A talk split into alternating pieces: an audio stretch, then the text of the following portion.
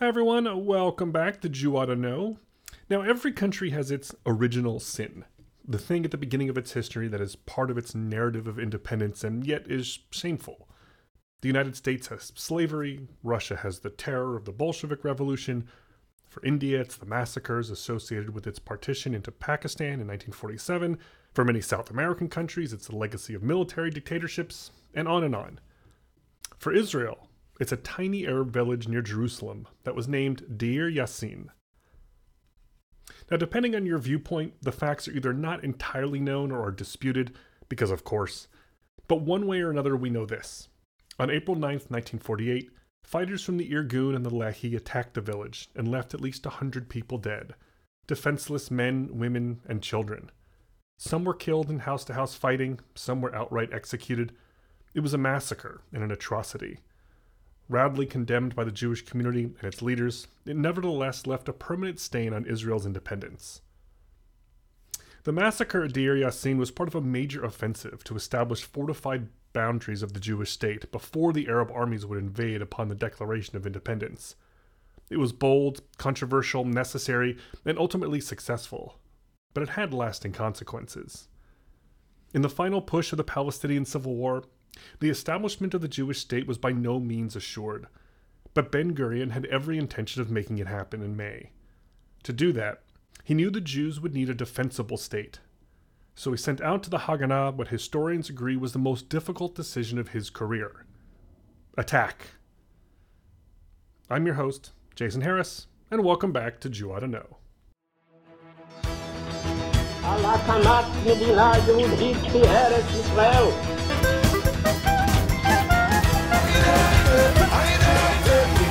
I would say to young people that we can do everyone our share to redeem the world. As the Palestinian Civil War ramped up in response to the UN's partition vote in November of 1947, the Jewish leadership cycled through several defensive plans, each named after a letter of the Hebrew alphabet. None of them were working very well. Jerusalem was under siege and essentially unreachable. Same with Sfat. The Arabs had made travel and communication in the north extremely dangerous, isolating the Jewish communities from one another and from help. David Ben Gurion had already enacted mandatory conscription for every man and woman, but the Jews were lacking in weapons. The UN wasn't enforcing the partition plan that it enacted, the British were basically helping the Arabs, the United States was wavering on the entire idea, and well, things were bleak. The Civil War had turned into a bloodbath. The head of the Haganah was a 31 year old fighter named Yigal Yadin. He had been in and out of the Haganah since joining up at the age of 15, and Ben Gurion pulled him out of school to head things up in 1948. Yigal Yadin had a distinguished career in the Israeli military, but if you've been to Israel, you've no doubt encountered his other life's work without realizing it. He was Israel's most famous archaeologist. If you've been to Masada, well, all those preserved ruins are what Yigal Yadin dug up. Yadin and other prominent officers, like the young warrior god from episode 47, Yitzhak Rabin, who was then in command of the Palmach unit trying to keep the road open to Jerusalem, they were pushing to go on the offensive against the Palestinians. It was an enormous risk. For one thing, they could lose. To fail would utterly collapse the Jewish defense, and the Jews would be overrun. Secondly, it was unclear how the British would react. They were openly supporting the Arabs. Would they just stand by and watch the Jews attack? Third, the Haganah was built for defense. Militarily, tactically, and ideologically, they weren't an invasion force, and they weren't sure if they could pull this off. And fourth, even if they did succeed, would they be then too weakened to face the onslaught of the Arab armies? Faced with the most difficult decision of his entire career, a mind boggling gamble that literally risked everything and everyone the Zionist movement had been fighting for for decades, Ben Gurion, the unwavering believer in the Jewish homeland, obsessed about Jewish security, gutsy as hell, totally overconfident, gave his answer Do it.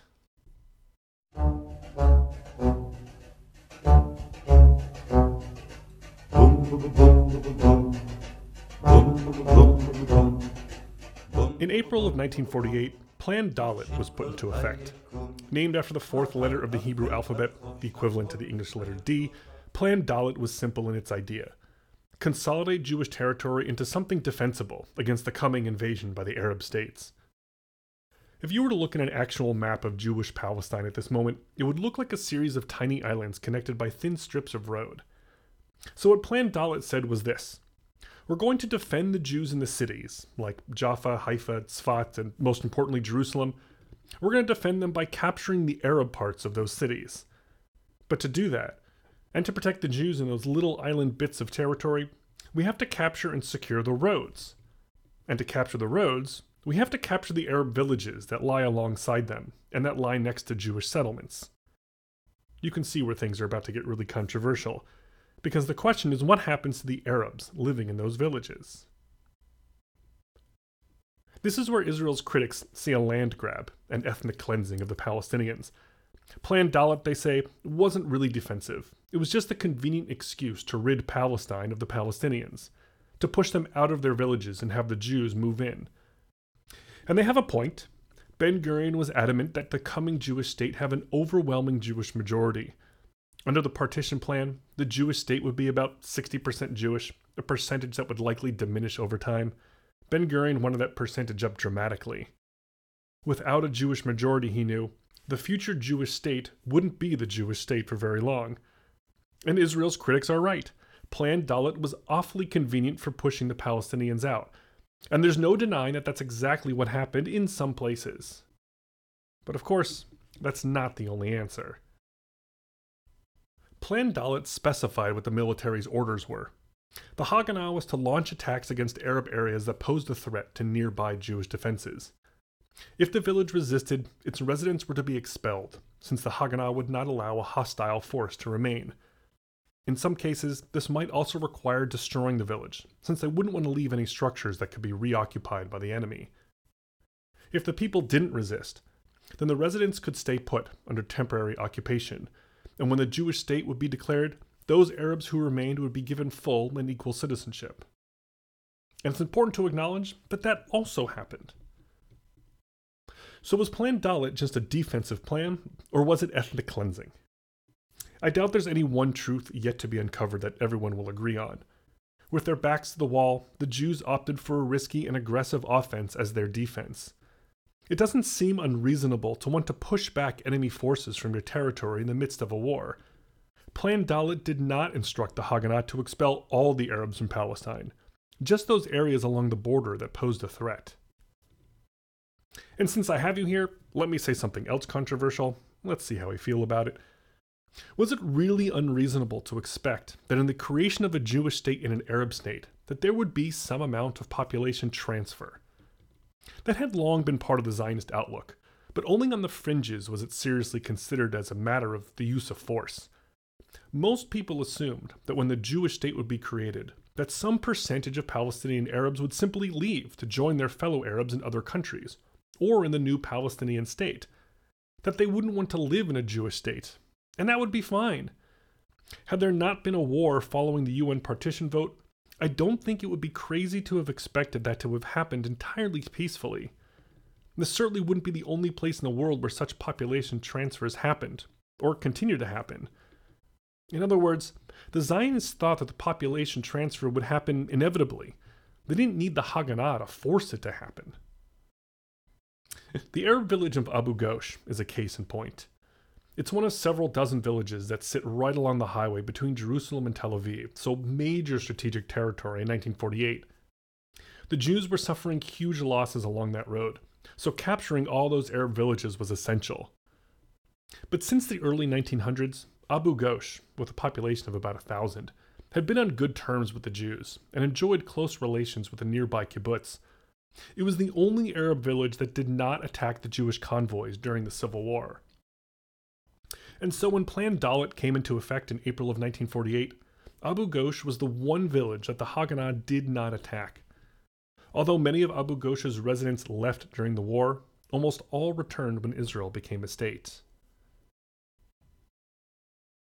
The fact of the matter is that the Haganah only occasionally had to reach for expulsion, which doesn't excuse things, of course, but it's important to have that perspective.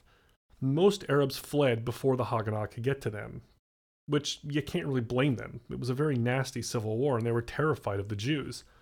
Some later returned, but most never did, and in this way the Jews were able to take control of those lands. But here's the problem. Even if Plan Dalet didn't explicitly call for the expulsion of the Arabs, it established the conditions that allowed for it. So it gave local commanders the excuse to make it happen. And that inevitably led to abuses. And in a few instances, those abuses led to outright atrocities, like Deir Yassin, Israel's original sin.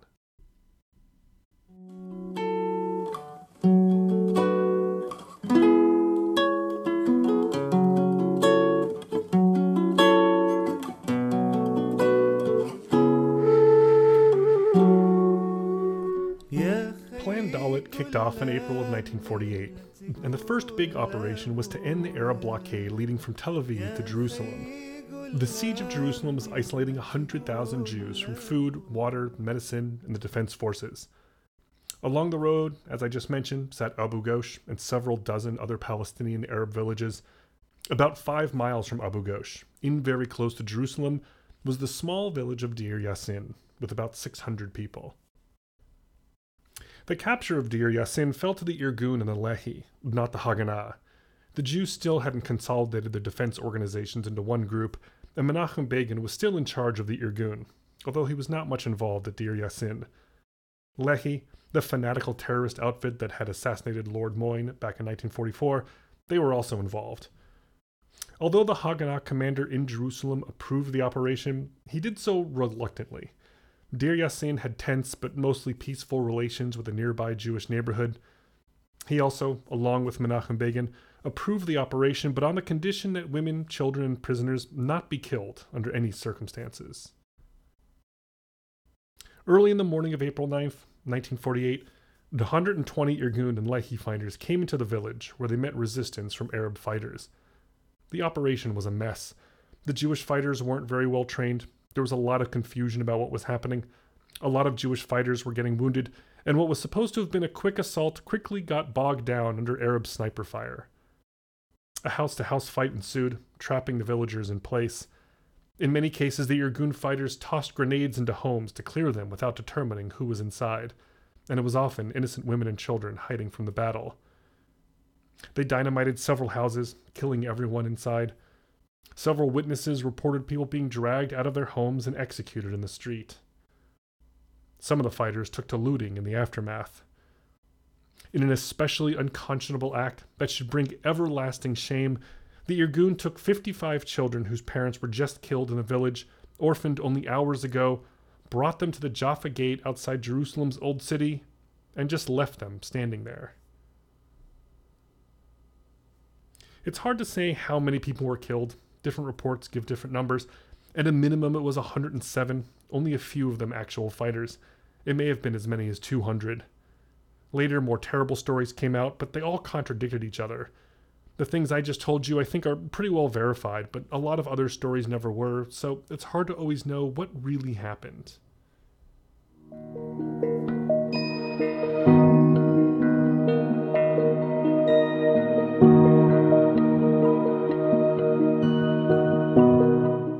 But that Deir Yassin is an atrocity, there's no doubt. But why I raise it to the level of calling it Israel's original sin is because it became a propaganda touchstone for everyone involved. Everyone changed various facts to suit their agenda and interpreted the outcome in ways that suited their political aims. The Irgun and the Lehi wanted to terrify the Arabs into leaving Palestine, so they bragged about how many people they killed and how completely they had overrun the village. Their propaganda worked, Thousands of Arabs fled the area after hearing about Deir Yassin, terrified that the Jews would come for them next. Menachem Begin later bragged that beyond what actually happened, what was invented about Deir Yassin, he said, helped carve the way toward decisive victories on the battlefield. Several Arab villages along the Jerusalem road surrendered without resistance, enabling Jewish convoys to get through. The Arabs, too, wanted to capitalize on what happened. They hoped that by embellishing the details, both local Palestinians and Arabs throughout the Middle East would be stirred into joining the fighting. So they made up stories in the Arab press about pregnant women being raped and babies being executed. Instead of galvanizing the Palestinians, it terrified them even more, prompting even more thousands to run away. Even survivors of the massacre later said that those stories weren't true and blamed the Arab leaders for starting rumors that prompted people to leave. For the Jews, remember that the left wing Ben Gurion hated the right wing Menachem Begin, personally and politically. He was more than happy to make the Irgun look bad, so the Jewish agency and the Haganah also piled on to Deir Yassin. They publicly condemned the Irgun. Ben Gurion used it as an excuse to prevent closer political cooperation with the revisionist Zionists, the right wing side of the movement. Rabbis and other Jewish community leaders also issued condemnations. And of course, for the Palestinians themselves, Deir Yassin became emblematic of Israel and a key part of the Palestinian narrative. It's the example that proves Israel's colonialist, land stealing, ethnic cleansing nature, and it's seen as a foretelling of today's occupation of the West Bank, which began in 1967. In the eternally controversial question of how the Palestinians became refugees, we see in Deir Yassin all the reasons at once.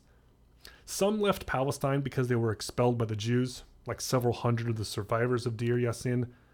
Others left voluntarily because they were scared of the fighting around them. Others left because Arab leaders elsewhere either encouraged them to or scared them with propaganda about Jewish brutality.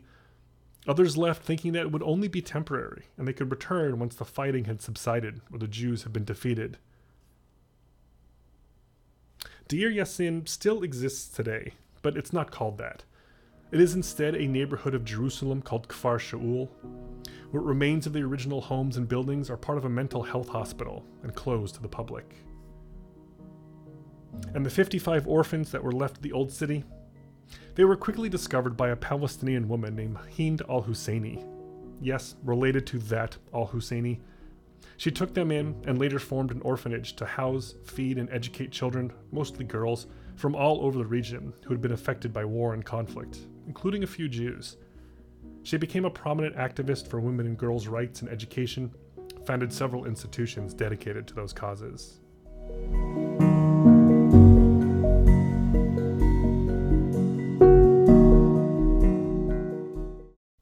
Of course, any fair assessment would have to recognize that atrocities were not limited to the Jewish side. In fact, an even more fair assessment would have to be that despite what happened in Deir Yassin, only one side of this conflict was fighting a self declared war of elimination. To the extent that there are Israelis listening to this podcast, right about now they are screaming at their phones, okay, okay, you told about Deir Yassin, but what about Gush Etzion? And they're also right. Gush Etzion was a cluster of four Jewish kibbutzim with about 450 people south of Jerusalem. Shortly after the UN's partition vote, it was surrounded by the Arabs and cut off from any help. I talked last episode about the famous Convoy of 35 that tried unsuccessfully to reach them. There was fierce fighting throughout the Civil War as the kibbutzim were strategically located near Jerusalem, and the Haganah managed to hold a line of defense for several months. But the Arabs were gaining the upper hand, and at the last minute, the Jews were able to evacuate most of the women and children. About a month after Deir Yassin, and the day before Israel declared independence, the Arabs overran the main kibbutz. Like with Deir Yassin, exactly what happened next is disputed, but what isn't disputed is that once the kibbutz surrendered, the Arabs executed everyone left, soldier and civilian. Only four people had managed to get out. A few dozen people had hid in a cellar, but were killed when the Arabs tossed in grenades. The bodies were left out in the open for a year and a half until Jordan granted permission for Israel to come get what remained. The rest of the population from the other settlements were held for another year as prisoners of war in Jordan. Where Deir Yassin has become central to the Palestinian narrative, then, Gush Etzion became something like another Masada, a tale of heroism and martyrdom for the Israelis the date of its massacre was made into Israel's National Memorial Day.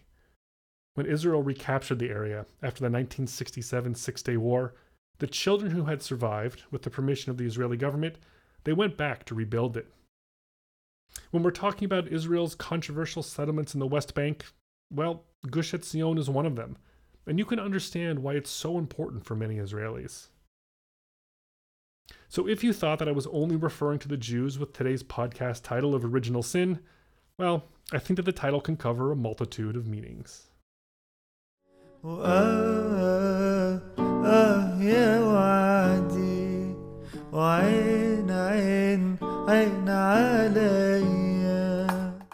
the operation to open the road to Jerusalem was only one part of Plan Dalet.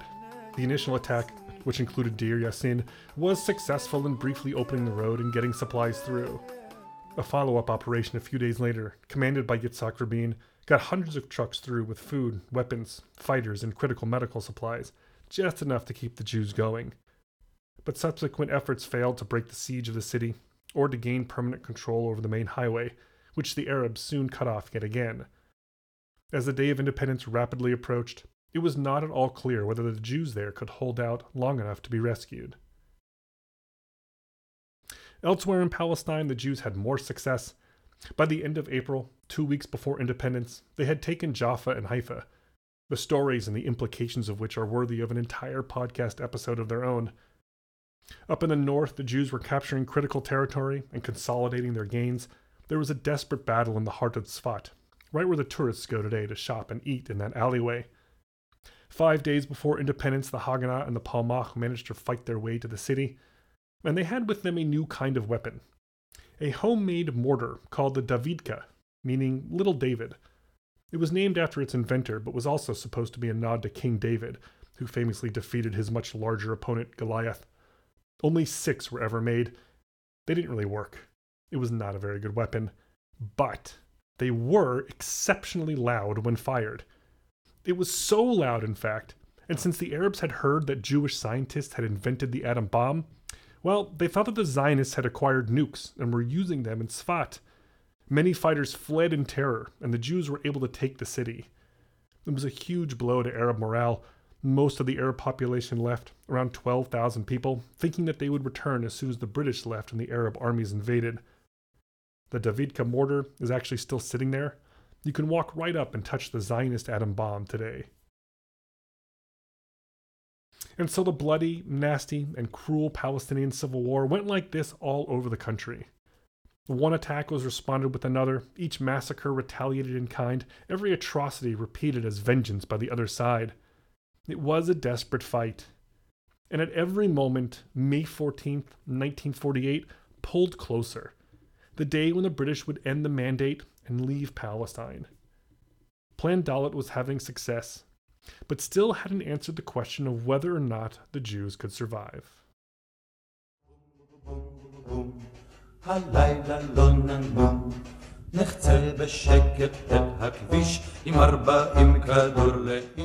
On May 12, 1948, two days before the British mandate was set to expire, David Ben Gurion called a meeting of the provisional government. It was one of the most important meetings held in Jewish history and lasted nearly 12 straight hours. Ben Gurion asked to go around the room and have everyone report in. The mood was low. Although Plan Dalet was having some success, the whole enterprise still seemed precarious. The United States had warned that it wouldn't help the Jews if they declared independence right now. They wanted instead to pursue a truce to stop the violence and allow for reassessment. The Yishuv had made great advances on setting up a state. They'd even printed postage stamps. The Haganah and the Irgun agreed to finally join forces. A tax system had been organized, all the things. In contrast, the Arabs had done almost nothing, and in the face of Jewish military successes, their armies had gotten disorganized and chaotic. Not only were tens of thousands of Palestinians leaving the country, but their Arab leaders were actually the first to run, so there was no one around really to form a Palestinian government.